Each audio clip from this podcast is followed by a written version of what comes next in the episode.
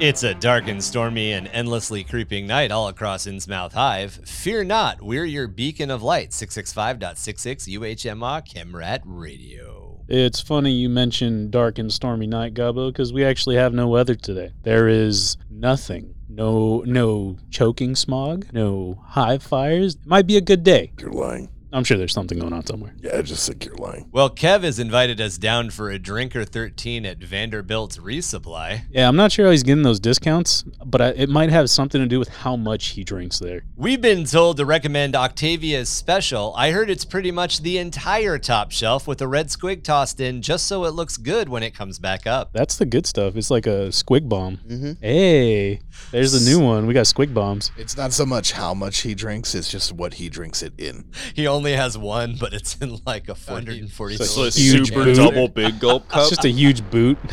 No, it's it's like it's like a it's like a fucking artillery round that you're drinking out of. yeah.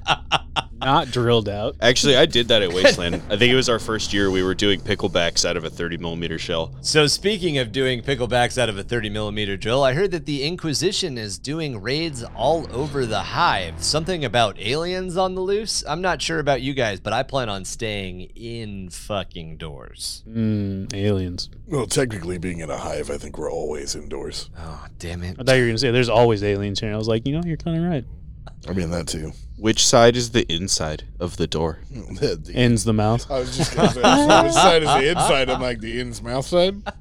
I'll be your host for tonight's romp through the Vox Waves, Goblin King, and as always, I am joined by my co co co haste, my co-host, Cohag. My co-hag. That's hey, that's where we go. Coho. my co-hag, Marky. Nah, I like coho. No, yeah, co- I like co-hag. Coho. My Co-hag. coho Shut up, hag. Introduce yourself. It's ho.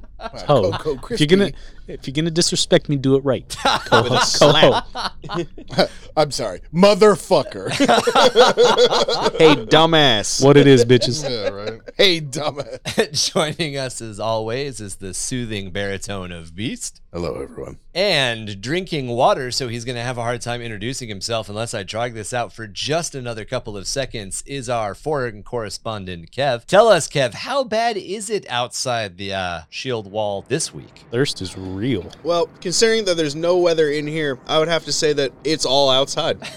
so just don't go fucking outside.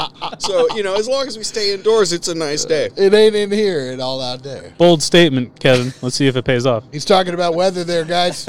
All right, guys. So this is our second listener lore episode and our first time using the Tales from the Hive name. I've actually been working on a specific logo. Some of you who are part of our Patreon have already seen the sketches. These guys have already seen the sketches, and I'm hoping that I will have it out soon, if not in time for this episode. Yeah, just you know, disrespecting Ryan's art is what I do. Yeah, yeah. You're just making me redraw it over and over again. Well, I'm drawing over it and you know, making fun of the other gangs as I do. I feel No, like no, that, no. uh, the that Tales, the Tales was from the Hive logo. The Tales. Oh, from the that- Crypt that oh, one. Yeah. I thought you meant the ganger logos. No, no, no. I did the yeah, Ganger logo. I'll disrespect we've that one too, don't worry. Yeah, sorry, you're going to be talking to. fine. You ain't got a fucking hand. Who? What? what? I'm down there, cockmongler. Who's Sam again? Listen up, no nut Jay, all right? I'm spent, man. So if you He's- guys, he's an Respect all 'cause nutted Jay. fucking there. if you guys ever want to get us your lore to be featured in one of our Tales of the Hive episodes, it's pretty easy. You can either email us or you can join us on Discord. We've got a wealth of ways to get it to us, including Google links, Google Sheets, stuff like that. Just as a quick reminder, we are continuing to develop the Innsmouth RPG. So if you are interested in checking that stuff out, we suggest that you get a little bit better acquainted with our Patreon and our Discord. There will be links in the show description and we'll plug all this stuff at the end of the episode. But we wanted to get those calls for new lore out now. Also, something to keep in mind make sure to send us those spooky tales, those sightings of cryptids, those weird ghost things that happen, even your alien experiences, and we will feature them on an upcoming Loris Obscurus. It's called Spooky Dookies, everyone. Spooky dookie. Spooky dookie. And we want to hear him. Spooky dookie. So, without further ado, we are going to get into our first tale from the hive. This one was submitted by Noir. Noir wanted us to know that this is a current work in progress, so he might have an update for us later. He's got a couple of notes here that he wanted us to go over before we jump into it. His story is called The Shield Maidens of Fenris. The characters that we need to be familiar with are Brunhilde. Is that Brunhilde? Is that how you spell Bren, that? Brenhilde. is Brynhilda. All right. Brynhilda. Brynhilda, like Tora, Alsvid. Brenda, and Brenna, who are twins. Sagadis. And then titles of Jarl, Volva. Somebody tell me I'm pronouncing that wrong. Vol- Volva? Volvo? Jarl Volvo. No, there's Jarl, and the second title is it looks like Volva, guys. V O L V A. Val, Valva. Volva. Yeah. Volva. okay. Valva. We'll say Volva. Seed then- corn. Didn't didn't mean to laugh Sitcom. at that noir. It was just you know our, we're stupid. I mean, I meant to laugh at it. I don't care. The concept for this was inspired by the Sky Warriors. I'm guessing that's a either a tale or maybe a movie. Do you have any insight into Sky what Warriors? the Sky Warriors is? It sounds Are you asking? Are you asking me? Maybe Yeah. yeah. well, I, I, anybody. Yeah, it's Sky- something in actual like Viking mythology. I believe. Oh, that's Oh, okay. badass. That's oh, super like cool. Valkyries kind of thing. yeah. Okay, basically. cool. Yeah. Dig it. Awesome. All right, cool. So let's dig into it. So the Shield Maidens of Fenris by Noir Ulf. As the wolf's eye climbed over the frozen tundra, Tora awoke. Groggily, she stretched and clambered off her cot. Standing sleepily, she looked about her hut that she had built, checking to see that none had snuck in and stolen her things. She grabbed her mammoth for a cloak and headed out. The frost wind blasted her full in the face, carrying off the last dredges of sleep that tried to cling to her.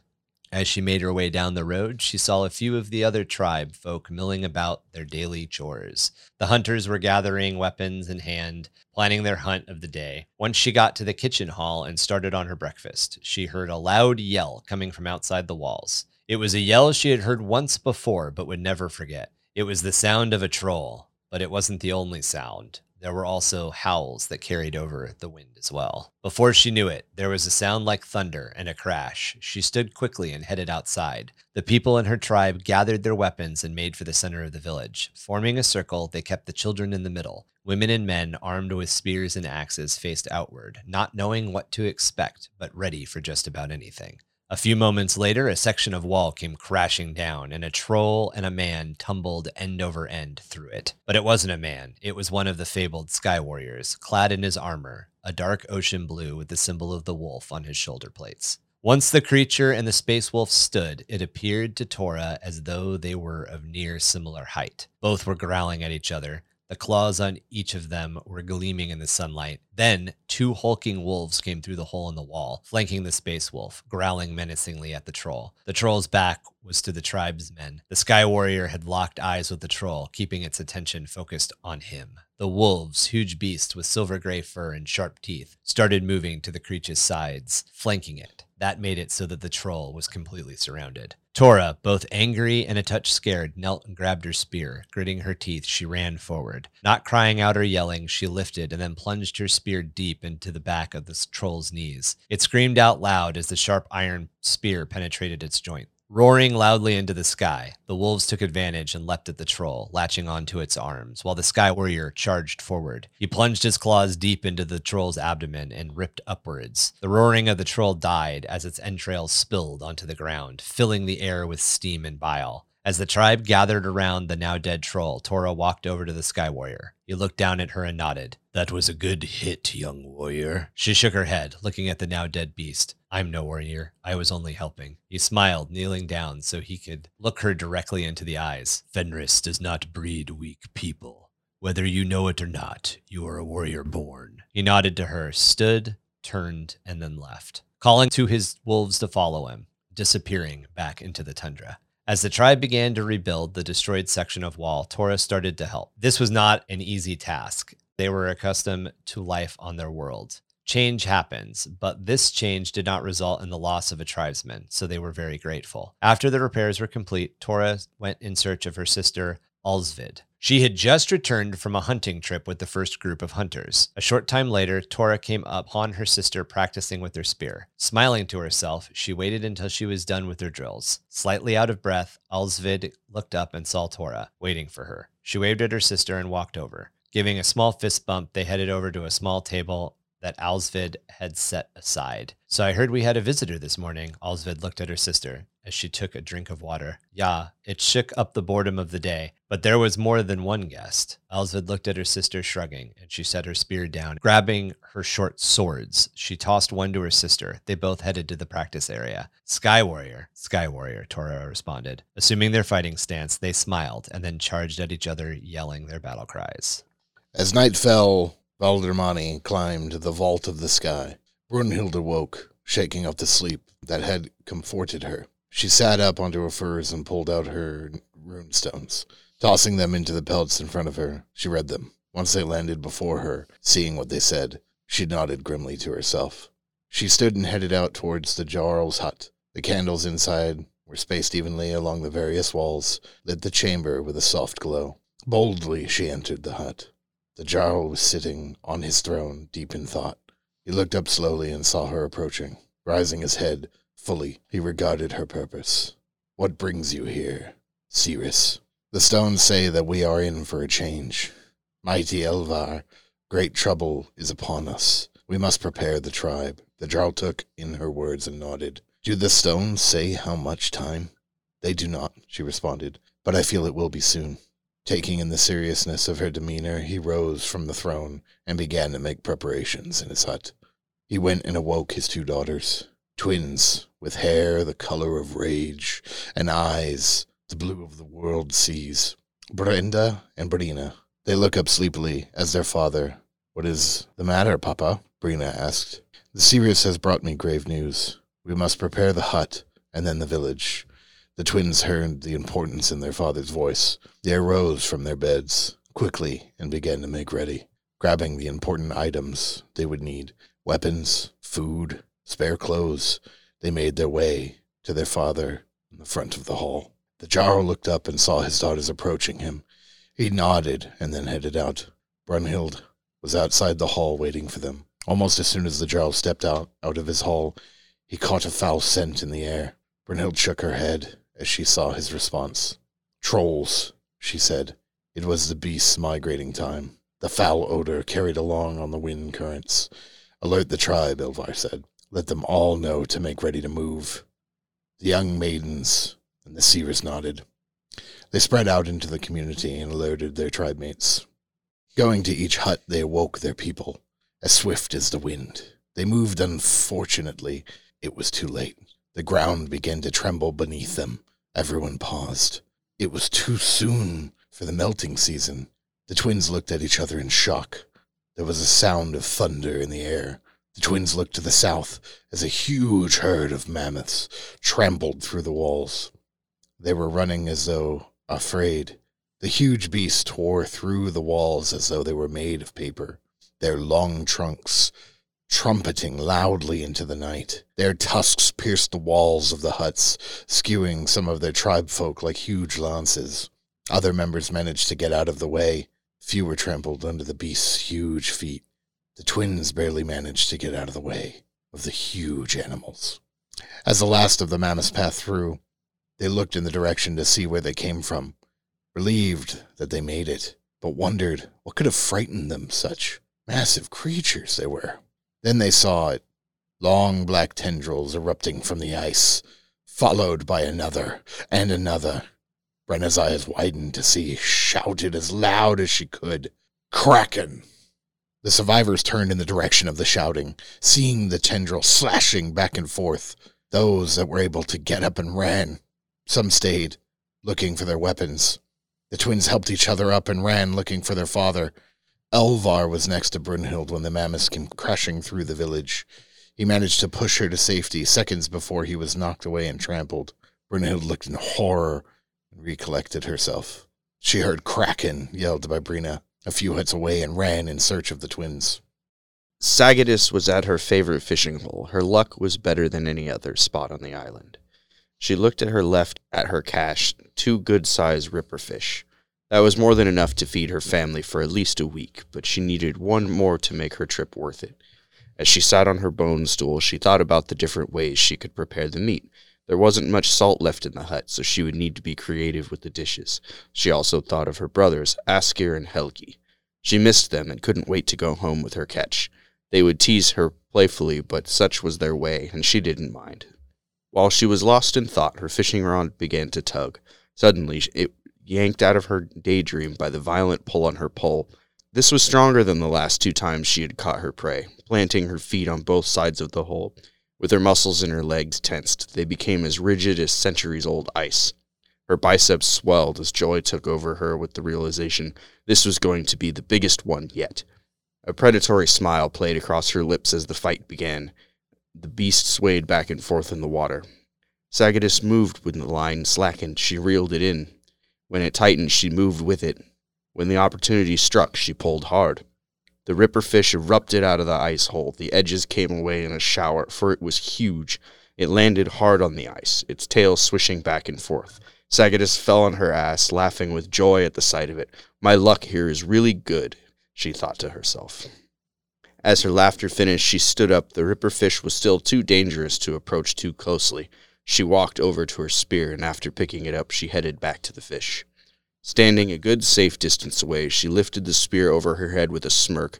She thrusted it deep into the fish, piercing its lungs thoroughly. The tip had come out the other side. Once the fish was done moving, she pulled it out and flicked the spear, spraying the fish's blood on the ice. She slid the spear into its holster on her back. She knelt and grabbed the bigger of the three ripper fish, hefting it up. She rested it on her shoulder. Once it was secure, she then headed to the other two ripper fish and placed them on her right. When she saw that the weight was evenly balanced, she stood and began to head back to her hut. Overjoyed with her haul, she headed back to her hut, whistling her family's favorite tune. I already have questions. I want to know what a ripper fish is. he's doing the thing where he's like leaving little bits where I'm like, I want to know what that is. Tora and Alsvid had joined the small group of hunters in the hunter's hut. The floor of the hut was covered in the pelts of the mammoths from previous hunts. There were mammoth tusks along the wall like support beams, keeping the skin walls in place. In the center of the metal basin, there filled up with a small fire, its heat radiating through the room, warming the hunting party just enough to take the chill out of the air. The leader of the hunters, a seasoned man, who had the pelts and scars to show not only did he survive his hunts, he was willing to do what it took to get his people home. He looked over those and gathered and explained to everybody that with this hunt, they will be going after an ice worm. They had found traces of the creature a few days prior to the previous hunt. It was too close to the village and everybody would be in danger if they continued to live. The hunters began to murmur among themselves. It was said that only the Sky Warriors could bring down a full grown ice worm, so they understood how important it was to get the creature while they were able to. Alsvid, who had been a few hunts already, placed a hand on Tora's shoulder. Looks like this is going to be a fun time, little sister. Tora looked over at Alsvid. I am looking forward to this hunt, she replied. Smiling eagerly to her older sibling, the leader of the hunters resumed, explaining the dangers of the hunting of an ice worm, how it moves through the ice and how silent it is, but also how hungry it can get. He stated that he didn't want to come back without anyone, so they better not die. Each of the hunters let his words sink in. Seven of them, strong men and women of Fenris, along with Tora and Alsvid. They stood with their backs to the skin wall, the fire in the center giving the room its light.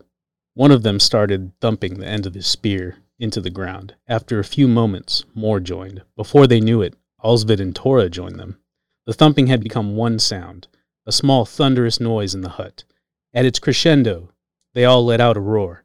It vibrated along the walls and back at them, being absorbed into the furs that were more. The ritual felt good and right in the small hunting band.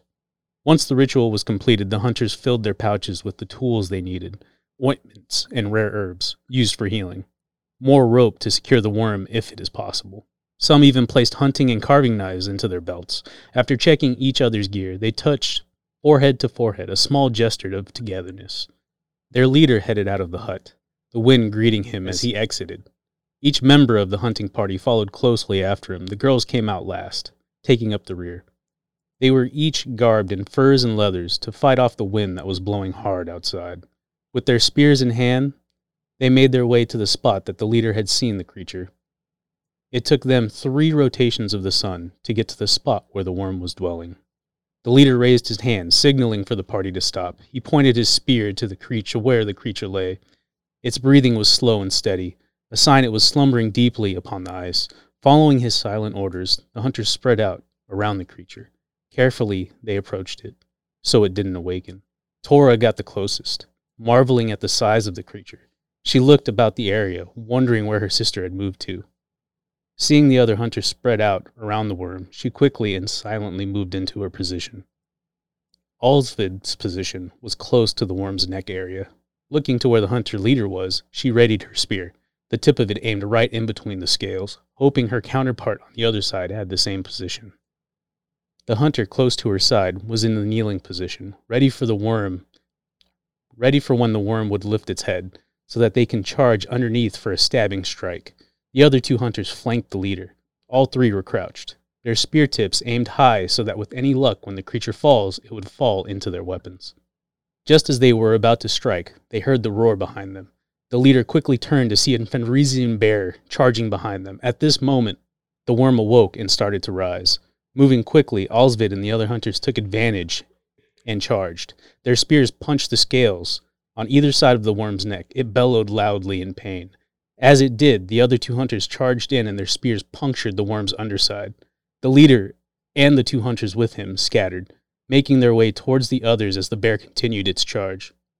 The dreaded beast tackled the worm, hitting it full force, its sharp fangs piercing the worm's side. The hunters dove out of the way just in time. Alsvid lifted her head out of the snow and looked.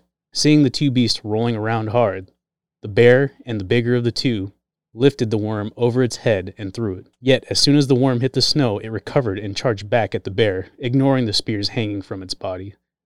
Alsvid looked about, seeing the other hunters recover.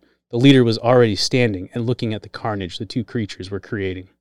The hunters had gathered around the leader. Alsvid and Tora looked at him, then back at the two beasts. Is this normal? Tora asked her sister. I have only heard of ice bears.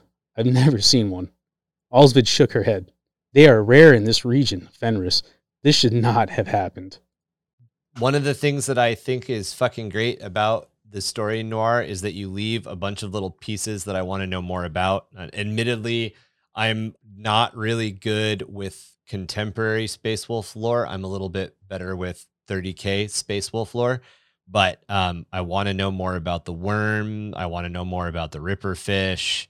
Uh, I want to know more about the melting, and you know, I well, I know what you're referring to. I want to know more about the customs of everything. I think there's a lot of good hints here to a much deeper, much wider story. I'm I'm definitely I love it. I definitely want to hear and see more. I'm specifically curious how a, a, a ripper fish has lungs. well, fish do don't fish have lungs? Gills. Negative Ghost Rider. Gills. That's right. They Gills. process it through there. Yeah. There, I- there is a lung fish, Does it but have a that lung? is that is unique. that is that is its. Uh, yeah, that is. It does have You don't lungs. know. You don't know what that with ripper a- fish is. That ripper fish is breathing. Not to be confused with a catfish or a dogfish or a monkey Correct. fish? or a peanut butter jellyfish. Peanut butter jellyfish. The most delicious of fish. The most delicious of fish. I got the good story, and I hope I didn't butcher it. I do. Uh, I I obviously have read this like seventeen times because you know I'm I'm Nora's buddy. So plenty of times at Ren Fair, he's been like, "Read this now, read this now." You know. Um, I I just like the point of view. I love that it's told from a point of view of like a person who refers to them as Sky Warriors instead of Space Marines. Mhm. Right. Yeah, like somebody who cool. doesn't know of My all lord. the, all like the lore. the only sentence that said Space Wolf was actually revert, referring to the wolf, Mm. not the Space Marine. Like Mhm. the one Space Marine is a Sky Warrior, Right. You know, which I'm like. That's dope as shit. Like I just I like the that they call nod them of that. Space Wolf, though. Hmm? I like the nod of Space Wolf, referring to the Space Wolf. But Mhm. I mean, Yeah. they could have called it a you know a Fenrisian wolf or something. You know, Right. So yeah. like, There- Yeah, there but I like that he's like it's just it's literally like a Space Wolf, Space Marine attacking a troll with dogs, you know, Yeah. and he's just like, hey, thanks for the help, like, you know. Yeah, and she kind of like sneaks up on it and gets it. Uh, And I like that it's not. I like that it's like she, her spur of the moment idea to attack it. It's not like she she keeps all of her training obviously in mind because she doesn't scream or like make a big fuss about it. But she's also not finding the perfect time to strike. She basically cripples it so he can do his job. Well, and he avoids like Noir in writing it. He avoids like the the standard trope of like where the characters are like most badass things. well in the world. the most badass, but like the the like cocky. You know, like Mhm. like there's a lot of times I found in a lot of writing where they make predominantly the female characters Mhm. where they're like overtly like confrontational in Mhm. the sense of being like, well, what did you expect? You know what I mean? Like something along those lines, or like even just characters in general, you know, having a hero character or a main character stab someone in the leg, you know, and then the Space Marine's like, well done. And then the, the character's like, well, of course. You know what I mean? Like, Uh, yeah. like not making the character like that. Like she's like, like the character's just like, well, yeah, I was just helping. Mm. You know, like I dig it. it seemed it seemed like the thing to do. I hope it helped. Yeah, rather than like I knew the type the perfect time to strike. Yeah, you know what I'm saying? Like i- instead of making it like overtly like, okay, dude, calm down. You know what yeah, I mean? Like yeah, that's it's it's a light touch in a good way. I like that all the names were very from like in Norse. All the names were very culture related. Oh, rather, yeah. rather than just trying to adapt normal names into it, he went and pulled very cultural based names and used those. Yeah, no, he definitely he knows his his shit when it comes to that. I like Brynhild. That's my favorite one. I actually really like that name. Yeah. For Yeah. some reason, I don't know why. It doesn't flow super great, but I think it's a nice name. Reminds me of Django. Well, yeah, it's it's Right. based off the same. Right, right, right. Yeah, it's not, but it's not Brunhilde. It's Brunhild. You know, that's Yeah, it's, it's, more. it's the shortened version. well, yeah, the it's more, more realistic version. Yeah, the more, yeah, the more. Um, what That's- do you call it? Natural. that's what I was wondering because like I would think Brunhilde. It's Brunhilde. Yeah. Yeah. I like that you knew. Did he tell you? Did he give What? you insight into how it was pronounced, or is that just something you knew? Uh, both. Okay. There's a couple of them that I knew, but also like I heard, well, I mean, there's there's ways that I know to pronounce that, but I've also heard him pronounce it, like in Gotcha. actually speaking. So I mean, maybe I'm still wrong. I was more or less just kind of reading at that point. I wasn't thinking about how he said it. I was just more or less just kind of reading it. hmm No, I mean like I I would have I was taken aback enough because I'm like I want to say Brunhilde, but I feel like it's not because it's not spelled the way that I thought it would be. Yeah, Brunhilde. right. Brun- Yeah, Brunhilde. All right. I think we are good on this second chunk, gents. I went ahead and highlighted all of what I think are the back and forths. So if you guys just want to read the highlighted text, What color am I? I I just alternated the color. So in in the case of this first chunk where there's two different people talking back to each other, uh, there's Okay, there's two so Space two people characters. interacting. There's just two people, and then there's a chunk where there's three colors that are all related. And I try to do it related, so it's it's yellow, yellow, orange. It's yellow, pale yellow, orange, green, green. You guys can figure out how you want to split it up. This is Ickbard's lore. Ickbard did not send us a title, so but he did specifically request that Tom read a particular A when we get there. A large ship hovers in space, tracked within the orbit of a planet. Its rugged yet memorable features do little to warm the heart of the chapter master of the Celestial Lions. Former captain, goddamn you, Nick. Nabunti. Nabunti. Nabunti? Okay. Nabuntai. The booty. Former Captain Nabuntai looked down from his office and Fortress Monastery for the last three years onto his home planet, Elysian 4. Uh, I'm sorry, Elysian 9. Nine? nine. Yeah, yeah. 4, 9. 4, 9. Yeah, four would be a one nine. V. Yeah, I know. I don't know why my brain did that. His thoughts wandered to his new recruits waiting for him down on the planet. Concerns grow as his thoughts go over the now 900 families who his former chapter master, Ike Dabuku, swore to protect and led like they were his own family. The same Ikni Dabuku, who was killed while he and his remaining 95 brothers fled the Third War of Armageddon under the protection of their brother chapter, the Black Templars, led by the noble High Marshal Helbrecht. Is that a named character, Ikni Dabuku? Am I screwing that up somehow? I don't think so. Not that I'm aware of. I would Alright, say that it's Ikin Ikin Dubahu. Dabaku. Ikin That's Yeah. how I would pronounce Dabaku. it. Ikin Ikin Dubahu. Yeah, I got to put more like Yeah. like noble into it because it's a space marine, right? Not even that. That's just the way it's spelled. I was Well, saying Ekeen I was E- saying E K E E N E. I was saying both of those words with different emphases, em- emphasizes, emphases. It's kind of like Ikene. Akene Dabuku. Dubahu. Dubaku. Dubaku. Dubaku. Yeah. It's an A in the middle, not a not a dubuku. Dubuku. It- you were you were putting Ba. O's where the A is. Yeah, I guess that's true. I was I was Prince- turning the A into Prince a double O. Abubu. because you would in in a B A K you would turn it into an oo sound. But yeah, I got you. Well, it would be baku, but it wouldn't be buku. well yeah, but that Buku Sure. Buku bucks. I I get where you're coming from. If I was Yeah. if I'm thinking from a different language than Germanic, yes.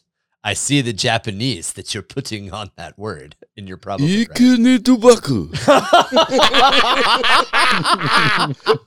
Isolate it. Oh yeah, you Wow. guys, you guys always Isolated. forget that I can do a, a, a pretty pretty pretty impressive That's offensive. Japanese voice. Yeah, that's just fun. That was, that was Physically- good. Physically, That was good. That, that took me off guard there. right. I, at least I got I got I got Helbrecht oh. right. that, that makes me think of fucking Tenchu. You remember that game? Oh, please tell me you played Tenchu. Come Yes. trying to remember. Oh, I man. that. It's a I fun watched game. Nin- Tenchi. Ninja game. Anyway, Yep. sorry. Ikunutubaku. Physically wounded and spiritually broken, their century long fight for honor and respect had nearly left him and his people fully annihilated, practicing what the sons of Dorn imparted into them. These values held strongest by the former chapter master Dabaku before he was killed in his own den. Like the men who preceded him, Nabuti, Nabuntai? What the fuck did we decide we were saying? Nabut- Nabuntai? Nabuntu? Nabuntai? Nabuntai, Nabuki. Nabuntai. Like the men who preceded oh. him, Nabuntai was made chapter master of what remains of the once glorious celestial lions. Helbrecht was not going to let the same mistakes happen twice, and given special guards from his most esteemed veterans and a new ship, blessed by the saints of the God Emperor and christened Pride Reborn, from one of the many vessels that the High Marshal Helbrecht commanded as a gift to the rebuilding of the new chapter. Yes, Kevin? Oh no, I was Oh, just I thought you were trying to get my attention. emphasizing Pride Reborn. Ah, yes. Pride Hel- Reborn. Helbrecht. Helbrecht, such a such a cool word to say. Helbrecht. Helbrecht is a badass. Oh, is that an actual person? That's a name, Yes, he's Yeah. the dude. He's the dude who has the new model where there's a dude like The polishing Black his sword. Templar with the Oh. two On Armageddon. with the two yeah. slaves He's the ah, polishing his sword. He's got the gravelly voice. I God mean, damn it! I'm here. My name is High Marshal Helbrecht. yeah. Come kill me. Ah. I Get always, That's to the, that's spot get on. to the Pride Reborn. I always viewed Helbrecht as having a more nasally voice because I think that's how he's described in the books. oh yeah, in the Okay. in the short Fine. video, it's like steal my I'm- thunder. I'm Super High. Marshal Yeah. Helbrecht. Ick, your story is good. We're just delirious. It's we're running out of caffeine. yeah. Dude, I'm- yeah, I lost my five hour on my way here. I'm all fuck. The gracious High Master didn't stop there, however. He promised additional support to get the Celestial Lions to their home planet for rebuilding by lending aid from the Reclusiarch Grimaldus. Grimaldus would wait until either the chapter was rebuilt to full strength, the Celestial Lions were able to remove the presence of the Inquisition from their ranks, or potentially have a new alliance who would be able to aid them and allow Grimaldus to return to his crusade. The next year was relatively uneventful, as Nibunti was officialized and formally recognized as the new chapter master. He would never let his other men know, but Nibunti found out that the previous message that was sent confirming Inke Dabaku as chapter master hadn't been finalized due to how recent his slaying was. This was a burden his people did not need for their already aching hearts. A familiar voice echoed behind his door. One of his subordinates, a recently promoted lieutenant that was once a simple scout from a chapter during the early days of the Wars of Armageddon. A small smile grew on Nabunti's face. My, how far two have come now, he thinks idly. Enter, brother. Nabunti's thick accent of their home rang through, formal but not stern, such is the way of a chapter master these days. A man with a slimmer build entered the room. His emerald eyes were the first thing most brothers notice, as the light from his bald head shone, illuminating his otherwise earthy skin tone. I have received news from Alethian 9 that the new recruits are ready to learn what it means to become a lion. Dernier was often a troublemaker in the early days, so much that most people, including his sergeant, referred to him as Chinkt Chunkt, otherwise known as troublemaker in their native tongue. Very good, brother. We ought to consider at this point what is a celestial lion, anyways? So much has changed in the last 30 years. So many ideals and assumptions torn asunder while we. Oh, sorry, hold on. I corrected myself in the accent. oh, oh, sorry. Oh. I, literally, I literally was like, oh, sorry. Let me just re- uh, let me reread that whole section. yeah, because it like skips a page or jumps down a page. Yeah, I know. I was like, oh, there's more. Very good, brother. We ought to consider at this point what is a celestial lion, anyways? So much has changed in the last 30 years. So many ideals and assumptions torn asunder while we were none the wiser. The warm smile fell away from Nabutu's features as he spent a moment to consider his next words. There is much reflection to be had. Are we to learn alongside them? Will they learn the travesties that happen to our fellow brothers? Doreen smiled that same smile that got him whenever he earned his nickname. They will learn soon enough. We are a sign of hope for those not blessed by the God Emperor's gifts. At the very least, a joint training exercise would be appreciated. So many of them adjusting to their gene seed, they won't know the amazing powers they've unlocked. Nabunti had considered his words and saw the wisdom in them. To destroy the fire in their chests and crush their hope before they learned what it truly meant to be a brother in the fold would spell disaster for the chapter. You're right, Doreen. Who knows? These new recruits may not only bolster our numbers, but heal our spirits.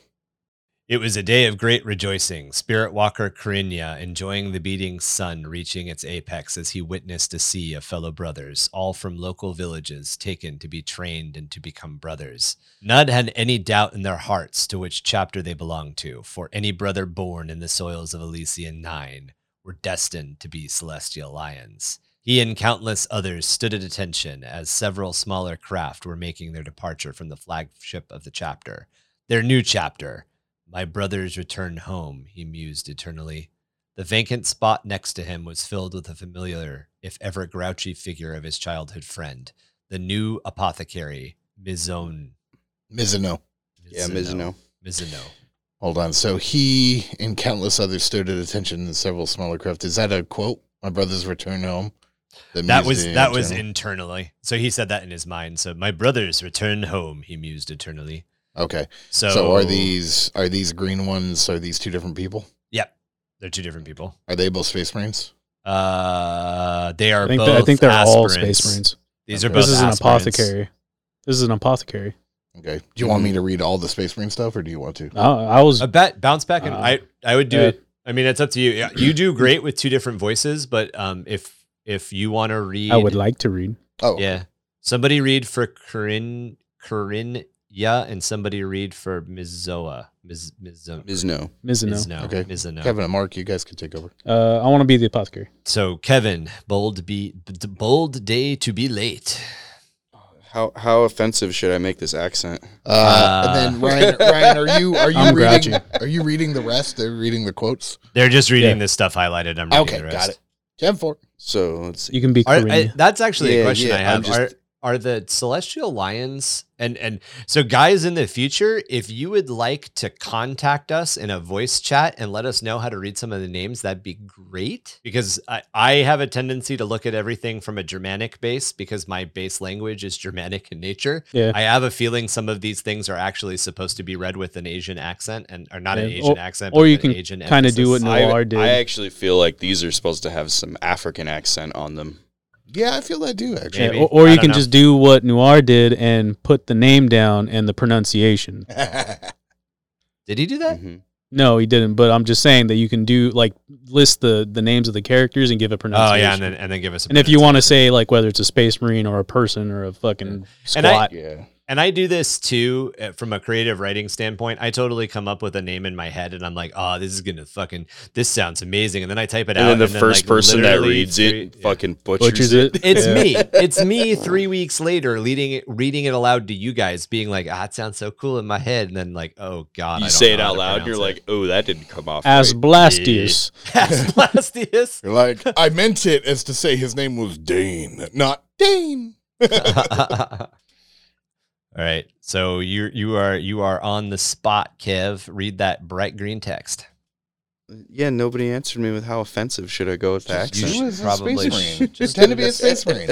Be your space marine, brother. Get ready for roleplay. Oh, oh. you guys Tom's gonna be Tom's gonna be like, brother, the door is locked. And Mark's gonna be like, Oh, we'll all get the plasma rifle. And then Kevin will be like, Oh, oh guys, I'm here. I'm here with the healing stuff. And you guys will both be like, That's your space marine voice? Have What's you, going have you, on? I, have you, Kevin, as like Scanlan from X Men? Sorry, Kevin, I'm just fucking with you. All right. The Well, because vacant- isn't this also a girl? No, it's a dude. Oh, That's okay. why- that's why I thought it was- Corinne's a dude. That's why I read it thought- as Karina, because I thought it was like an inquisitor. It's Corinne. Oh, okay. Yeah. The vacant spot next to him was filled with a familiar, if ever grouchy, figure of his childhood friend, the new apothecary, Mizino. Bold day to be late, esteemed life bender. Corinna chided, holding in a chuckle. Another word from you, and I will make you truly walk with the spirits, brother. Mizinia grunted. He was a foot taller than Corinna and would use every inch to leverage that against him. But they both knew those threats made between them were the harmless hellos between friends. Mizino's baggy brown eyes looked into the energetic and sparkling hazel eyes of Corinna. I know what you're thinking. Yes, I ignored your advice, and yes, I overindulged in your celebration as before you asked. No, I don't regret a damn second. Mizino finally smiled as he was seemingly able to read his friend's mind as he and Corinna grasped each other in rejoicement. Many of the other soldiers were in similar situations as brothers and families from various tribes, villages, and cities came together as the new roster of Lions was being pulled. Exceeding beyond any expectations the elders hoped for, the new and untested Primaris method went with a 0% mortality rate unheard of for many previous foundings or resupplies. Spirits ran high as each brother worked together to the point of being one cohesive unit. Every individual no longer had a last name and had given up their past lives, but instead they had gained a new family of brothers.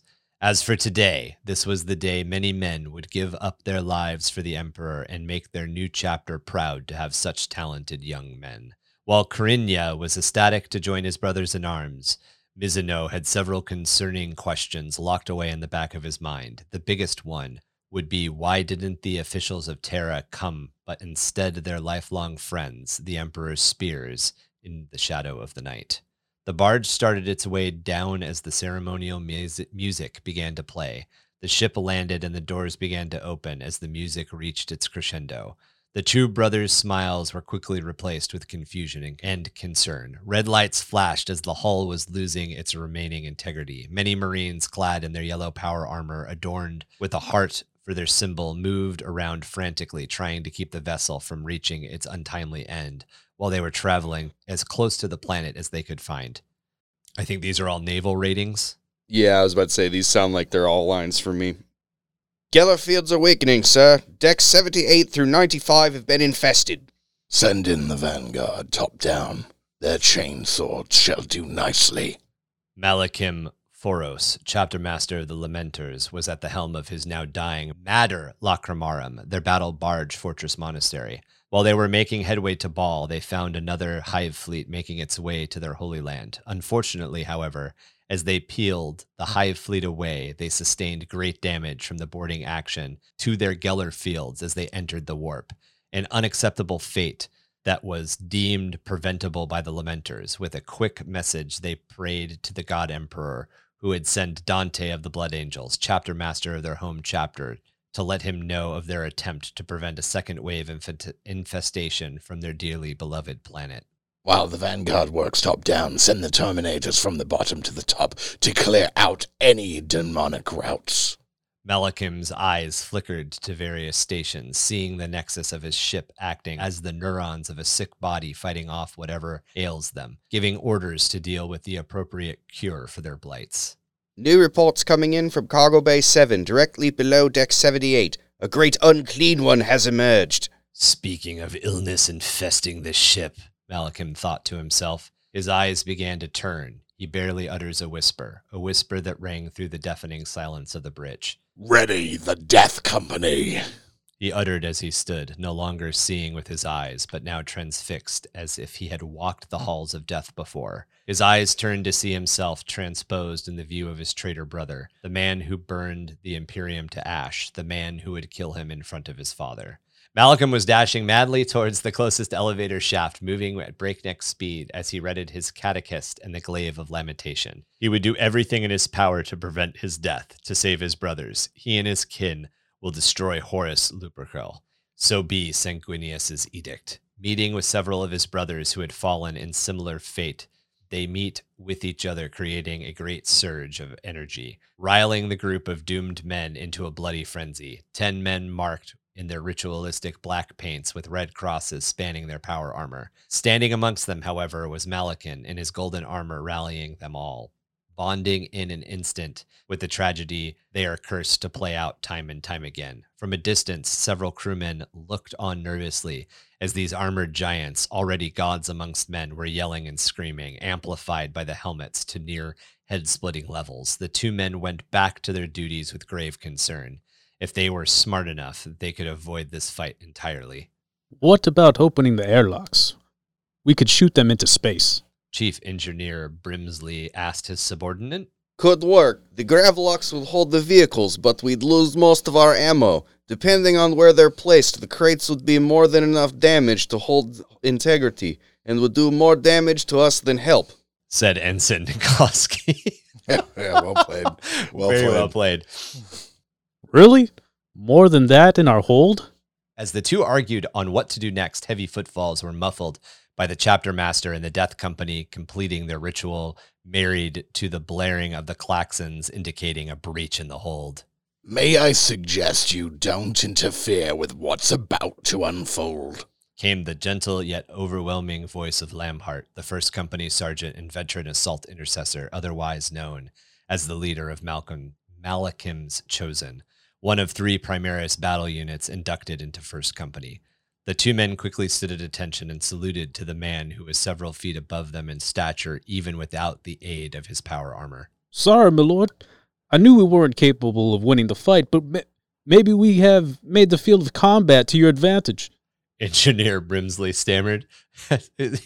Sorry, my lord. Sounded so much like an orc, like an orc from Warcraft. It did. You sa- I don't know what you sounded like. You sounded like the builders from Me? fucking Warcraft. Yeah. it's fucking right? great. Sorry, Uh, my lord. I'm sorry, my lord. We'll I don't know where we went capable, of, but it was like it was like almost Arabic, like it was Right? like I can't hold down an accent, so I just I changed the You pitch can- of my voice. you can do That's it. cool. I like Arabic it. accent, I like believe it. it or not.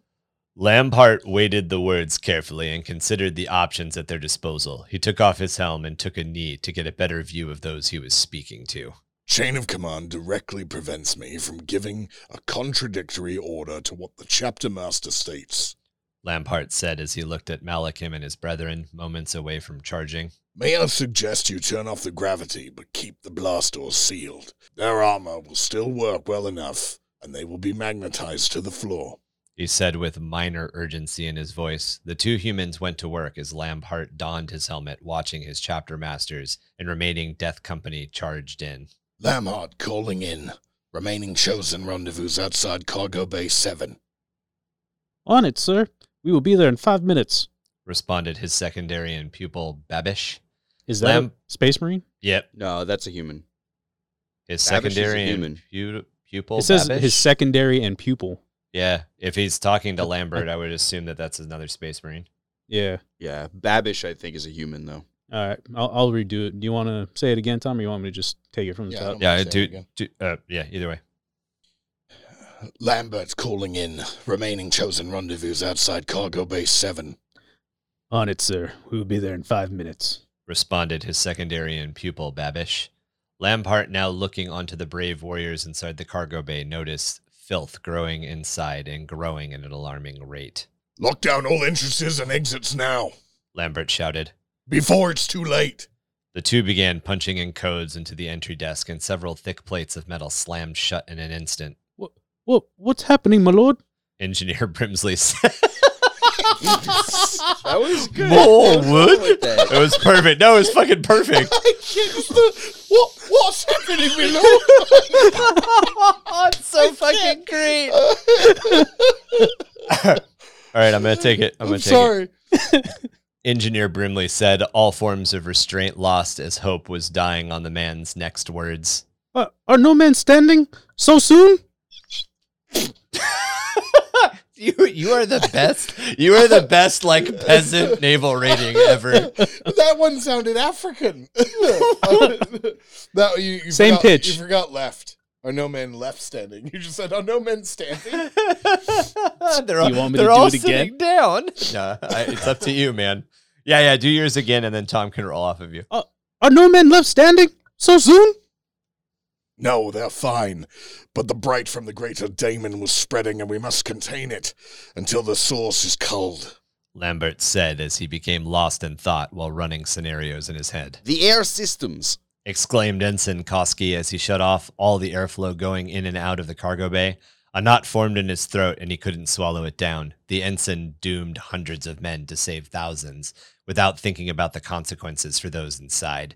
Nobody without a closed circulating air system would survive this fate. A hand rested on the ensign's shoulder as he saw the same grave look on Brimsley's face. A simple nod as the three stood there watching the fight on the localized security system. Horus was a tall and imposing figure. This was always known to Sanguinius. What he didn't remember was him being so wide. Horus laughed and talked in a cursed tongue, which brewed flies over his now pallid and torn power armor, his claw and hammer now replaced by a bell and his hand having these large flies slowly pulling their way out of his wounds. It did not matter, though. The swarms were no match against the catechist. Its flames roared to life as a swarm of bloated flies turned to cinders, leaving only a pitch like residue. More bad news, however, as two more of his brothers were swarmed by what looked like swarms of smaller Horuses. But with horns and spindly legs sprouting, what could be more described as chunks of forgotten clay, lumpy and bulbous. The remaining eight still charged ahead and leaped as their jump pack thrusters flung them headlong into the monstrosity that was Horus Lupercal. Their lightning claws dug in deep, rending the armor and flesh away to find more diseased green ooze and black pitch. As the other sanguiniuses literally charged their way and cleaved into the body, something truly horrid came out. Five insects with, with carapace like onyx and wings the size of war bikes jutted out of the gaping wound with one of Sanguinius's in its maw. As he screamed in defiance, his head was swiftly crushed and devoured by its mandibles. The fate replayed a hundred times over in its multifaceted eyes. Sanguinius did not know the word defeat. Even as his death replayed in his mind, the fact that he was still standing, still breathing, meant he could change the fate just this once. He would live. So whoever does this, this is Sanguinius's voice. It's got to be soft. He's a blood angel. Yeah. I don't know. Ryan, Ryan, you probably do a, a decent sanguinius. Ah, okay. You traitor, how dare you show the presence of the dark gods to me? Sanguinius bellowed as he charged in with his glaive of lamentation. As he bellowed with the most. Oh, dude, he, dude, he's an angel. Yeah. I'm sorry, that was good. I, I liked it. I liked it. Sanguinius. He's an angel, bro. He's a- I think he's that was good. That that's a bellow for an angel. that was just funny. Sanguinius bellowed as he charged with his glaive of lamentation. He challenged his brother. Do not mock me by hiding behind pretty magics. Your mortality is nothing more than a candle forgotten on a desk, something that should have been snuffed out long ago. Sanguinius leapt. Something felt wrong. His jump pack roared to life, but he did not descend or move forward. He instead floated and rocketed into the ceiling. Righting himself now and standing on the ceiling, he saw Horus's wounds mend, a weird ichor now pulling his bloated body to the ground as he sneered and looked up at Sanguinius. A deafening bell chimed. Various corpses throughout the room began to reanimate, and shambling undead now began to float in various directions. What once was a simple fight was now a minefield of undead Horuses. Using his jump pack, Sanguinius began to maneuver around almost like he were caught in a dance with his two weapons in a constant state of swinging, spinning, leaping, and screaming as he mowed through hordes of undead Horuses. Suddenly and violently, he was pinned to part of the hull as large flies began snapping at his limbs and trying to pull him into various directions. However, Sanguinius's retort worked well enough as Promethium was shot point blank into one of the bug's faces. The helmet of a decapitated Sanguinius quickly burned, burned bright hot. I'm sorry, there's too many Sanguiniuses. Yeah, I don't know what's happening here. They're in the Black Rage. Oh, They're okay. reliving the that they're all reliving the last battle of Horus and Sanguinius. Oh, And so they're they're seeing the These- great unclean one. these are the, Horus and uh, Yeah. As mini These are the Death Company. gotcha. Okay. Yeah. The helmet of the decapitated Sanguinius quickly burned bright hot, causing further tearing from the demon's digestive tracts into its organs, searing it from the inside as its body was cooked inside out. Its legs and wings wildly flailing before its death rattle pulled its legs around itself, not unlike the insect it truly was. Not one to miss a chance, as Sanguinius began to feel his right arm begin to squeeze ever tighter. His now impromptu flaming club began to work as he started his jump pack again while beating the demon trying to remove his arm from his torso. Flying blind- blindly into various crates on the ground, the bugs began to have their various appendages break, forcing a retreat from the Primarch as he dispatched the one who clung to dear life on his arm. As Sanguinius checked his surroundings, he could not help but notice the red light he was cascading in. It seems Sanguinius was woke from his slumber as a large frame began to move towards and address Sanguinius. I survived Horus twice now. May we survive him a third time together, the larger Sanguinius said as he walked towards the larger Horus. Very well, Sanguinius, Sanguinius said to Sanguinius as he nodded. Let us take him down once and for all. Ah. Was all the crew could hear from the panel as Malachim pointed at the greater demon. what would have you gotta get that like little wave going. Yeah. uh, what would have been otherwise graceful and measured fight, it seemed the fight was turning into a bloodbath of pure aggression. When the flying demons became involved, it seemed only to have gotten worse. As Malachim's chosen waited stalwart at any breach, the two remaining humans watched in a mixture of horror and fascination. Boss, my my logs did not say there was a dreadnought stored here. Koski said in a scared tone. Somehow the Death Company dreadnought looked as if it were ready to rip the chapter master's head off. Ah. It said to the man encased in golden ceramite, his sounds reverberated off the airlock. After a moment's pause, Malachim seemed to have worked up a proper response. Ah. He said, stopping to nod and then run and then run and keep pace with the dreadnought, almost repeating himself with another bellowing. Ah. Horus seemed to relish the challenge. However, coming. I'm having one. Oh my god! This is your fault, Ick. You made Tom read it, so now this is I hate, I hate when it's I have to emphasize, so I don't.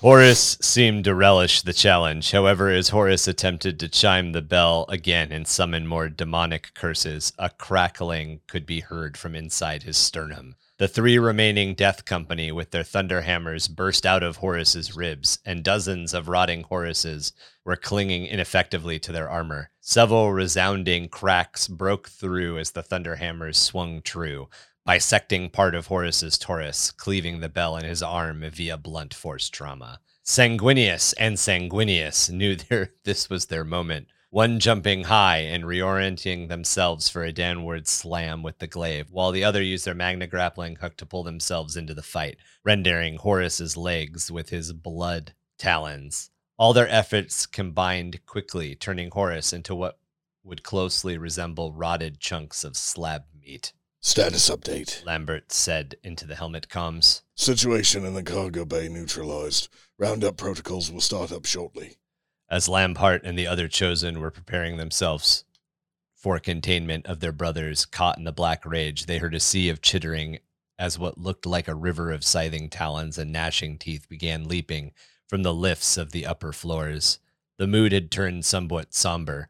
These fabled heroes who would test these new recruits to earn their food and fire had barely numbered in their 90s, leaving the recruits outnumbering them. In addition, their armor did not match theirs. While they had the dusty yellow armor of with blue accents, the people leaving the ships were in golden armor. One thing that could be seen even by those unable to see their faces, the people marching into the raised podium looked like they were moments away from holding a funeral rather than an initiation.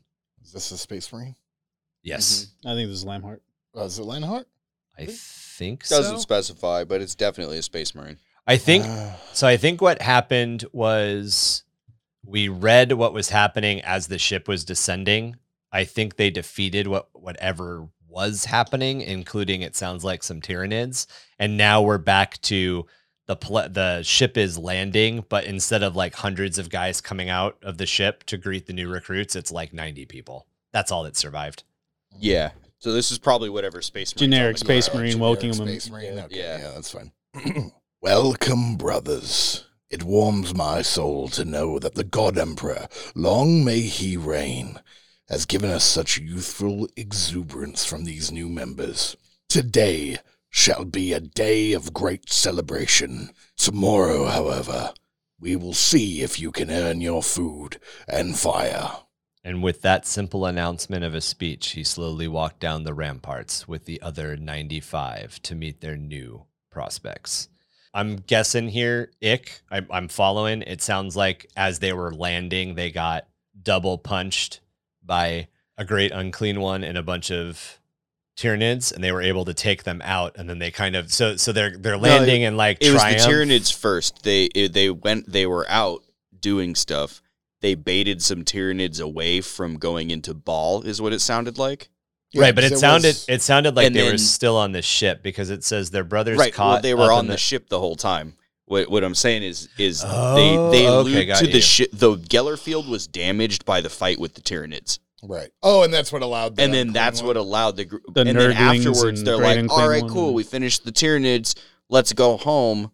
And then they hit the warp, and the, when they hit the warp, they're like, "Oh shit, we didn't close the window, and now there's bugs getting in." But when Malachim orders guys to attack from the top and from the bottom, he specifically says guys going top down attack the Tyranids that are loose on my ship, guys going from the bottom up attack the demons. And then when these dudes, when Malachim finishes the well, fight, yeah, there's probably some leftover. yeah, they heard it. They heard a sea of chittering and saw what looked like a river of scything talons and gnashing teeth that began to leap from the lifts to the upper floors. That was like the end of one part before it goes back to the ship landing. Yeah. I got confused by Death Company. That that Yeah, the Sanguinius. yeah, that confused the hell out of me. I was like, "What is happening?" It's the Death Company. That's all they see. I got is that to a, what they see though? Yeah, like, is yeah. That, that's like They're everybody's reliving it, yeah. They relive and it, yeah. Horus? Mm-hmm. Yeah. Oh man, that's fucked. I mean, That's it- why the Nurglings were like little Horuses. yeah, That's so weird, dude. and they look at each other and I mean they see that they're battle brothers, so they're like, oh, Sanguinius, Sanguinius. They're they're reliving it as thing- Sanguinius. yeah. I mean, that might be a little more of a meme kind of joke that he put in there for a little bit of comedic flavor. It Yeah, seems. yeah, yeah. But- Definitely. I, I feel but like that is reading it. kind of definitely Yeah. lore. I don't think they They're- see each other as Sanguinius. Like I like if I was under it, I would think I'm Sanguinius, which kind of makes you being Sanguinius not possible. Yeah, So but I don't also think they you're crazy at that, point. yeah, they they're honestly they wouldn't be looking at each other. They know an enemy that is an enemy. Right, and but other But- than that, he would just be a battle brother, Right. Horus. Right. Right. right. Yeah. Yeah, No, that, I mean, I liked it. Oh, it was Yeah. so, So- yeah, like That's I, great. I The like idea. that thought of it. Where That it's was just fun. like Sanguinius, Sanguinius, Sanguinius, Sanguinius. Oh Like, yeah, Just that, head that's nods. been a joke. yeah, like, yeah, just, but it just fucking killed my brain. it's like a bunch I'm like, I a was like, what of, the uh, fuck am I reading? Thanks, my lord. Dude, that shit. So, so uh, sometimes on the eve of battle, an event or circumstance will trigger this genetic memory, and the battle brother's mind is suddenly wrenched into the distant past. The Black Rage overcomes the Blood Angel as the memories and consciousness of Sanguinius intrude upon his mind, and the dire events of the 10,000 Mhm. Terran Yeah, years so all flood into the present. Yeah. Yeah, the, we're talking about the Mimi part though of like. I Oh, don't, that- I don't th- think he- it specifically says like He they see their see- battle brothers as Sanguinius as He well. but- definitely he definitely wrote it in a way where I was thinking of the the Mr. Meeseeks. Hi, Mr. Meeseeks. I'm Mr. Meeseeks. No, I'm Mr. Meeseeks. Hi, Mr. Meeseeks. From the fucking Yeah, Yeah, yeah, the. Meeseeks episode. What the fuck is that show called? Rick and Morty. That one. That- There's- that's what it was making me think of. There is some type of show I remember where like it's just a hundred of like the same dude. You know what It's, I mean? um, like Yeah. I can't remember. I mean, it. Ick plays It's, Lamenters, uh, so he probably knows. Yeah, and it- that's the other thing too. Like, what the hell are like? I know Lamenters aren't they a meme? I thought they were a meme army. No, Like, lament- no, not at all. lament- Really? lament- oh, I didn't know they lamenters- were real. They're they're real, yeah. Lamenters and Celestial Lions were both involved with the Bad I Ab know- Wars. Yeah, I know Celestial pretty- Lions. And I'm pretty sure one or both of them were almost entirely wiped out. Yeah, Lamenters. Um, at least I know for sure Lamenters. uh, They're not entirely wiped out, but they're pretty uh, unlucky. Yeah, it's it's being John Malkovich. Um, was the other thing that's made me think of Tommy. oh That's what you're man, that of. movie was When they- fucking weird. When they Right. crawl into Malkovich's, when they crawl into John Malkovich. Malkovich, Malkovich, Malkovich, Malkovich, Malkovich, Yeah, Malkovich, yeah. Malkovich. Maybe that's what I'm thinking of. That was fun. there's Mhm. definitely if i were to give you any feedback from a creative writing standpoint i would say there's a couple of places where it's not entirely clear that we're switching scenes uh, Yes, I, I got I it a couple of lines in but i liked it it, it read really well it, it's our first piece of space marine lore which is fucking badass hopefully both of you guys will continue to write Yeah, please. from a constructive criticism standpoint, Noir, and and I, you and I have already talked about this a little bit. Uh, there's just that tendency to either repeat uh, a word like the mammoths ripped through the wall, and then and then you give the description of the mammoth ripped through the wall like it was paper. Just like combine those two sentences. Mm-hmm. Very very good story meat in both of these, and like super fucking is great. I, I love reading this stuff. I guys. wish I It's could awesome as write shit. Where they have the conversations like they did. Like I feel like uh, uh, Noir's way of having conversations was really good. Yeah, I can't do that. Yeah, no, I- I, can't. I'm like, he- Yeah. she said this, and Yeah. he said that, and she said that. Like, he proclaimed, he Yeah, said, he yelled. The It's- trick it's- is not repeating the same one over and Yeah. over. well, and Right, that's hard yeah. to do because then you end up like using ones that like don't make sense. Well, you, you, the Yeah. thing is, you also have to be familiar with how you use all the different ones, and if Yeah. you don't use them in your daily dialect, then you're not going to use Yeah. them properly. That you also don't necessarily have to. So so you can Well, yeah, say you don't have to change it up every time. It Well, just not- helps. you also well that's not really what I was getting at. You don't have to say like he said. So you don't have to be like in the beginning there He was only war. He said you can Yeah, You say just put it in quotes and leave it alone. yeah, if it's or- obvious that it's yeah. that character. or you can be like or like uh, I'm going to use Geralt because it's what popped into my head. Geralt surveyed the landscape. Hmm. Fuck.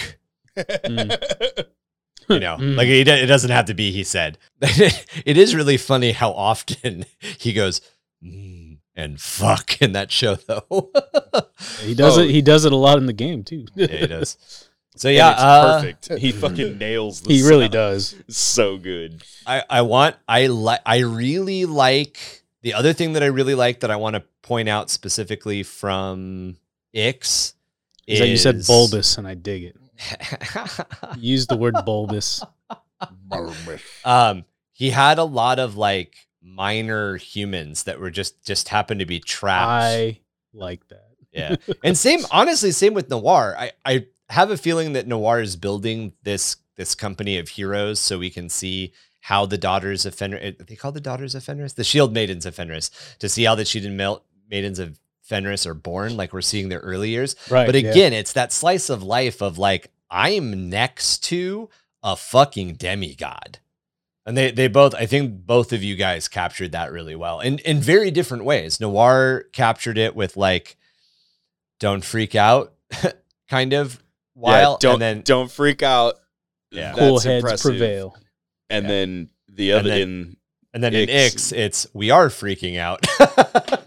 Oh fuck! Just, just trying to help me, Lord. My Get the fuck out of my way. trying to help, my lord.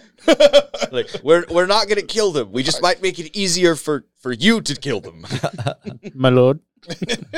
Lord. it's awesome. I, I hope I don't know why it cracked me up every time. I hope you guys enjoyed how we read your stories. We definitely like doing the voices and switching back and forth. Um, I, I am I'm serious. My brain just kind of defaults to basic Germanic names like Rob, Jeff, Mark, Daniel.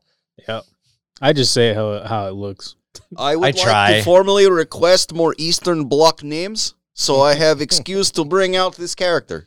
and if you write a Sanguinius more, I'll, I'll I'll do. What what was the line? Don't I lie did? to don't lie to me. Sanguinius bellowed. Well, you sounded like a fucking South Park character. No, You're no, dude, I, it was perfect because the way I think of it is like uh, in Castlevania, like the vampires, they're always like cool, calm, collected. Yeah. Yeah, thing. that's I- why I, I was was sitting so- here. I figured he would sound like fucking uh, Alucard. Yeah, exactly. Yeah, I was sitting here But he trying to think in my head, like, Yeah, yeah. like, because I was like, oh, okay, am I going to read this? Space Marine? Okay. And I was like, oh, but Primarch. And I was like, how the fuck would he speak?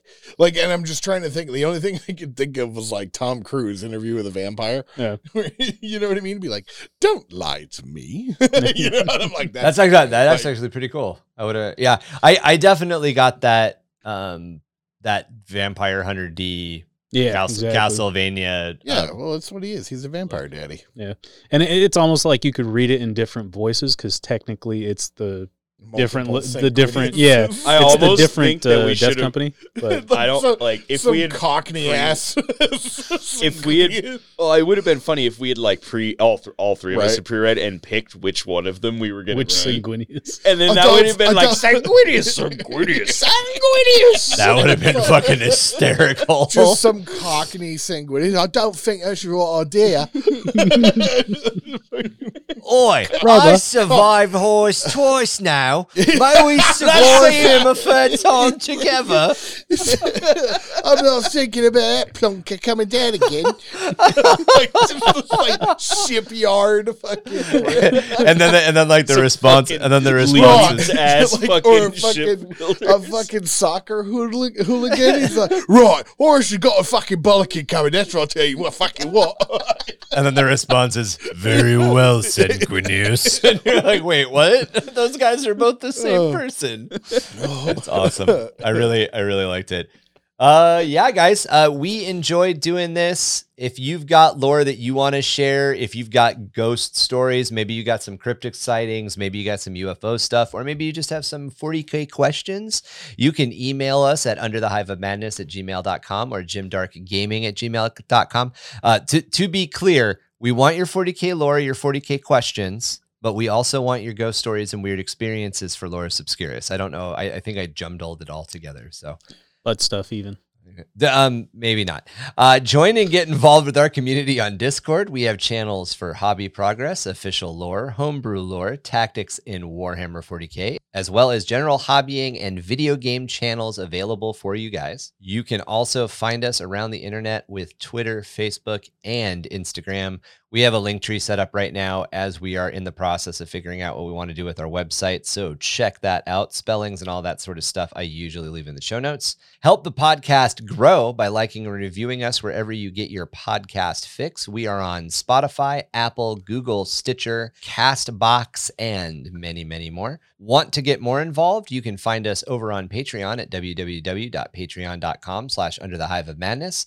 All Patreon members get access to video podcasts with very minimal editing about a day early, so you can see our beautiful faces while hearing all of our amazing blunders and bloopers. Also, you get access to our quarterly painting contests.